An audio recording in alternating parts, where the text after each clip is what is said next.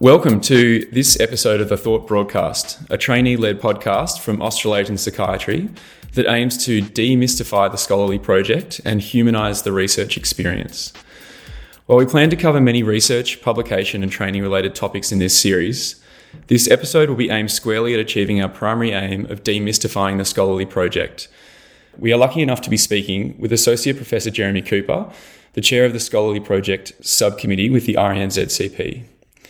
We'd encourage anyone who missed the first episode of the Thought broadcast, featuring our very own Brian Bowie, to go back and listen at your leisure via the Australasian Psychiatry website or your preferred podcast streaming service. Also, the trainee editorial team has collated all training and early career related literature from Australasian Psychiatry into one collection. This is a fantastic resource for anyone seeking information on topics ranging from mandatory learning goals such as the Scholarly Project, OSCEs, and the Psychotherapy Written Case, as well as more practically based information, such as how to write a good formulation or manage your first years as a consultant. This collection is also available through the Australasian Psychiatry website. With us today, we have Director of Training in North Queensland and the perennial voice of the Australasian psychiatry podcasting scene, Dr. Andrew Amos. Welcome back, Andrew. Whereabouts are you coming in from today? Well, I'm, I'm sitting on my deck uh, in Townsville overlooking the Ross River. I don't have any signs of fever or anything like that. Uh, it's a beautiful scene. I can see a pelican out my window, in fact. So I'm feeling very relaxed and uh, glad to be here.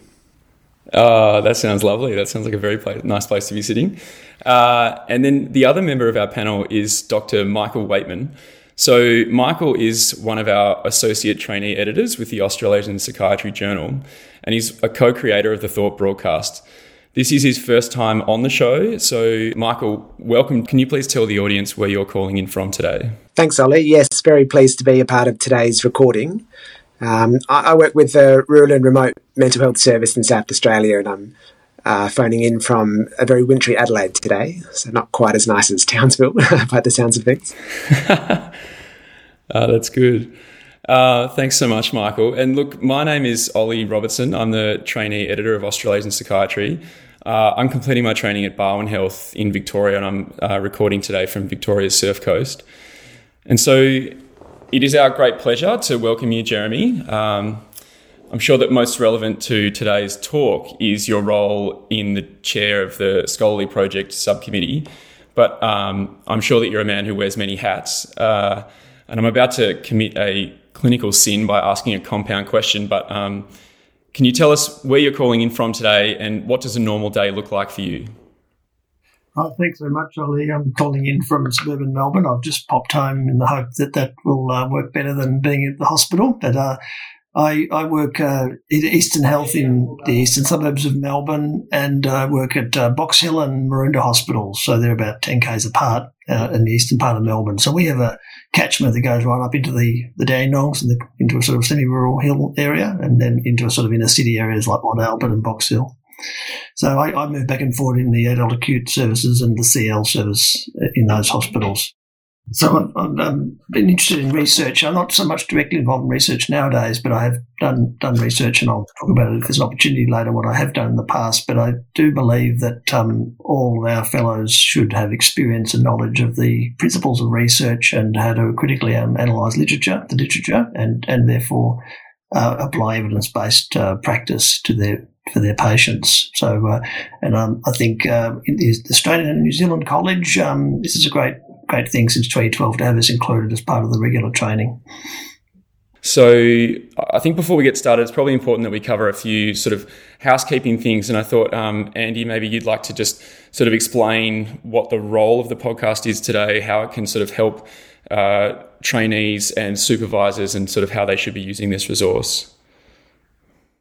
Well, I think uh, the podcast in this series is really useful for introducing the main areas of interest for the registrars what resources might be available, to look at potential barriers that might prevent you from progressing. My personal feeling is that avoidance is a very large barrier. And so, one of the best things that the podcast might do is to familiarize a lot of the, the ideas and the resources to overcome that initial uh, anxiety that registrars have. The uh, scholarly project is probably the part of your training that is going to be the least like all of the other parts. So a familiarisation um, uh, effort like this, I think, is going to be really useful for people. Today's episode really is complimentary. It's not an official kind of assessment tool or anything like that. So um, I hope that people can listen to this episode and then maybe go to the RANZCP website. Can you define what the Scholarly Project is um, uh, from, from your point of view? The Scholarly Project's an opportunity to do something with some scholarly rigour, but it doesn't have to be research. It can be a, clinical audit or a case series. But the concept is it would be at the level that could be considered for publication in a peer-reviewed journal. And, and so that's really the, the level of rigour we want to aim at, which is a bit different to what some other uh, training programs overseas do, but that's what we've got.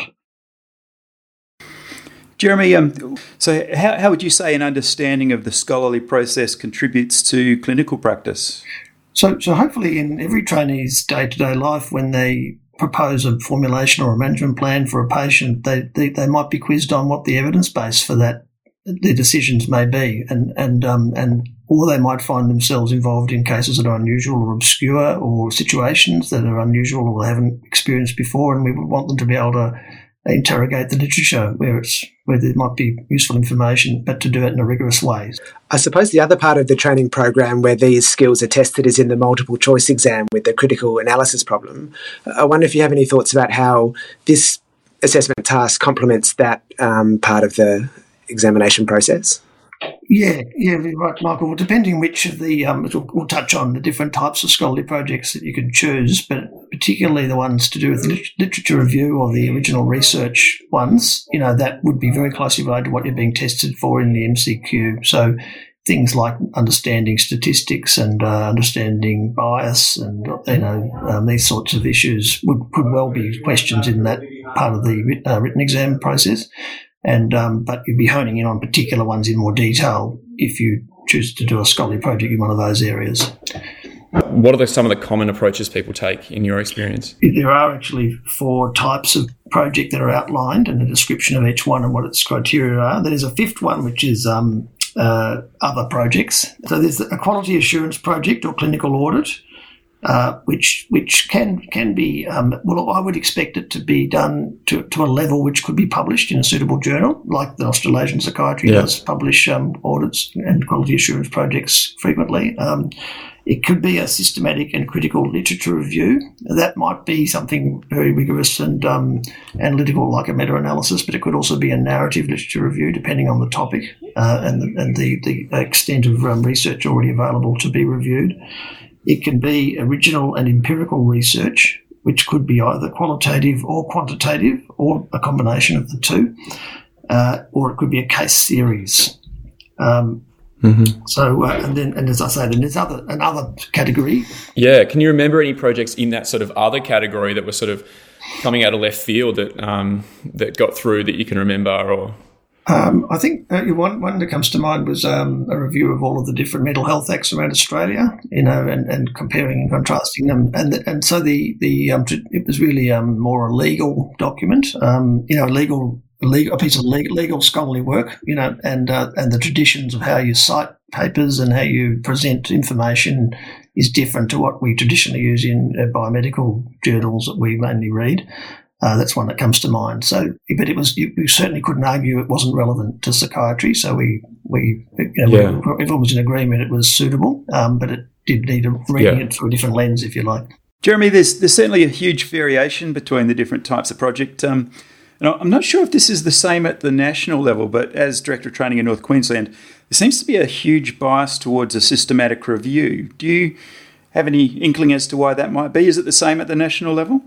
Um, well, look, I, I do know um, that unfortunately some trainees leave the scholarly project to last. You know, a literature review, it's all in the bag, everything's there you need. You can do it if you just um, burn the midnight oil, you can knock over literature review in a few weeks. You know, you can just go home and get on the computer and do it. Um, but that's that being said, if you you can do things like clinical audits or original research using um, uh, existing patient records. You know, most hospitals now using electronic records. So again, you can you can um, find a sample that you already know you have once you've done the necessary investigations and the similar principle uh, can apply. But um, but if you're recruiting people prospectively, there's always inherent risks of delays or difficulties in reaching your um, you know your, your target um, number for your study. So, with literature reviews being the most common, are there other approaches that, in your experience, have been found to be more risky, that are perhaps harder to execute? Yeah, Michael, I think the main main ones we have problems with are the audits, the um, the quality assurance projects or clinical audits, and that might be to the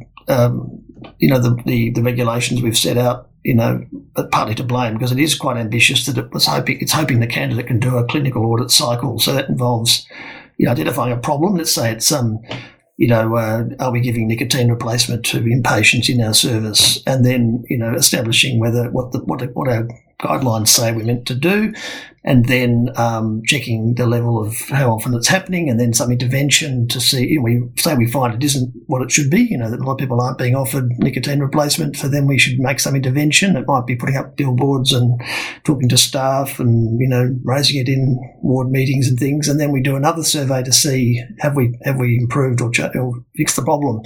And not many people manage to achieve that full audit uh, cycle. But certainly I've seen some excellent examples of it being done. But it's often to do with, um, again, a bit like the literature review problem, being overly ambitious. People get carried away with what they think they can achieve through a clinical audit cycle and then they get lost part of the way along. So what I have suggested to people on some occasions is they're part way in, they're asking quite a novel, interesting, complex question, um, and it might be more suited for original research than it is for an audit cycle. So sometimes I suggest people go back to their branch training committee and, uh, and, and request it be changed in its category to um, original research. Thank you. Yeah, and I suppose starting earlier in training as well will be another way to get around not having time to do the full cycle. Yes, that's right. On that, um, Jeremy, I mean, it can be quite intimidating, I think, for some um, trainees when they're coming in if they haven't got any experience to find a supervisor and understand maybe how to approach someone who's got particular interests or experience doing a type of study. I mean, have you got any um, sort of tips, not only for the trainees to find a supervisor, but maybe for health services in the way that they can engage the trainees and, and also um, whoever is doing research, whether it be academics or just clinician researchers on the site and how they can work to kind of engage each other? So I think uh, so. Some supervisors will have ideas or projects or areas of expertise that they can invite the trainee to join, and and I think trainees need to think about that because it might not be exactly what they had in mind, but it may lead to opportunities to get in, get to learn the ropes with research and get um, get some momentum going, and then they can move once they've got the, the research skills into areas of greater interest to them personally. Um, whereas other supervisors have, you know, pet subjects or areas of interest which may not be related to the uh, candidate candidate's interest. But um, if they if they're offering that that backup and that support and that system, you know, I think they should think about it seriously. But if they're sort of um, just want like them to do something because they're interested but don't want to do it themselves, that's not such a good reason to mm. to sacrifice a candidate to spend a long time on it that hasn't been thought through. There isn't that um, that you know that, that infrastructure because um, what we don't want to see is, is candidates spend a lot of time on a project that can't be completed or hasn't got the support it needs to be finished. Jeremy, I, I might put a plug in here for the regional training hubs. I'm a director of training in North Queensland and the universities have uh, have uh, relationships with their local hospital sites. So Cairns, Townsville, Mackay, uh, with James Cook University, University yep. of Queensland with Toowoomba down in south uh, southwest southeast uh, Queensland, and around yep. Australia. There's I think now 16 regional training hubs. So if you yep. are in a regional training setting, it would be really good to get uh, involved in those sort of networks, which can provide that sort of academic supervision in addition to your consultant.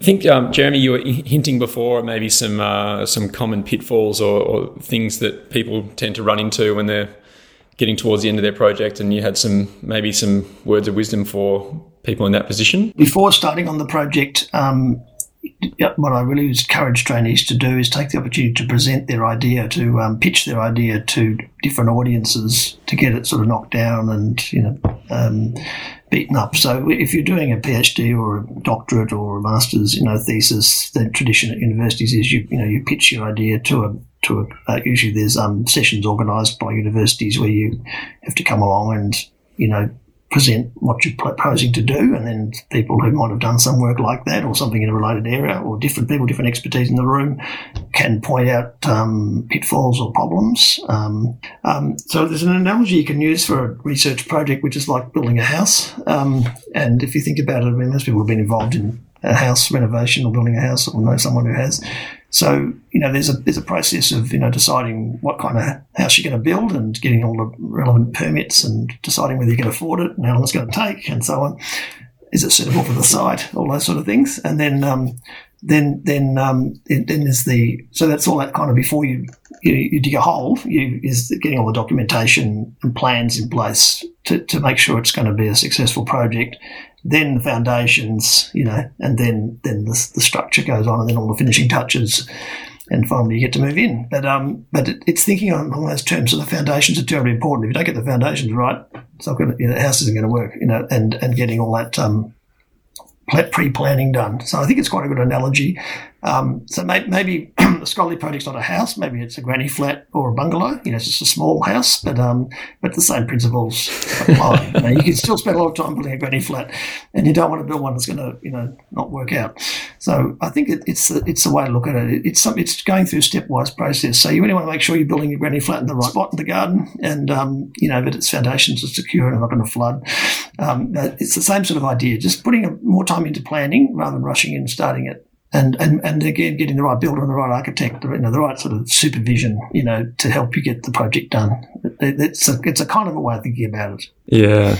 And I feel like you do often have lots of ideas and then it's like it's pruning them back and trying to pick the best one and the one that's most likely to succeed. Because at the end of the day, you want to, we're all busy. You want to get through, you want to get the job done and do it, do it well and feel sort of satisfied by the job that you do, but you also don't want to fall into the trap of doing something that's not um, not going to be successful. So yeah, and and, and hopefully they'll, it'll be interesting and it'll be fulfilling and it'll be fun as well because research can really be fun, you know. And I hope it will be. And I, as I really hope it, it, it, they have a successful experience and want to do more after they've got their fellowship, you know, and, and that we, we build up the the, the level of um, uh, of sort of literacy in research in our fellows in, in the years to come, and hopefully the, the scholarly project plays its part in doing that. But um, so it's important to topics you're interested in, but but to be practical at the same time. I think um, Michael was in the same boat as myself. We we both got through the scholarly project by exemption, and um, I know that some people do choose to go down that pathway. Um, I suppose before we get into more specifics, what are your thoughts on, on that as a pathway, and um, do you have any advice for trainees looking at that um, option? So there's a little little bit of controversy within our committee um, in that um, you know there's one point of view that if the ultimate goal ought to be to produce a piece of work that could be published, you know, in a peer reviewed relevant journal, you know, let's say Australasian Psychiatry, for instance. And there's another view that some, some things that might get published are not at the standard that we have set in our college as a scholarly project. And so what we can do sometimes is people can provide additional information, you know, about what they've done, which isn't covered in the article, especially some articles, some journals require very short articles.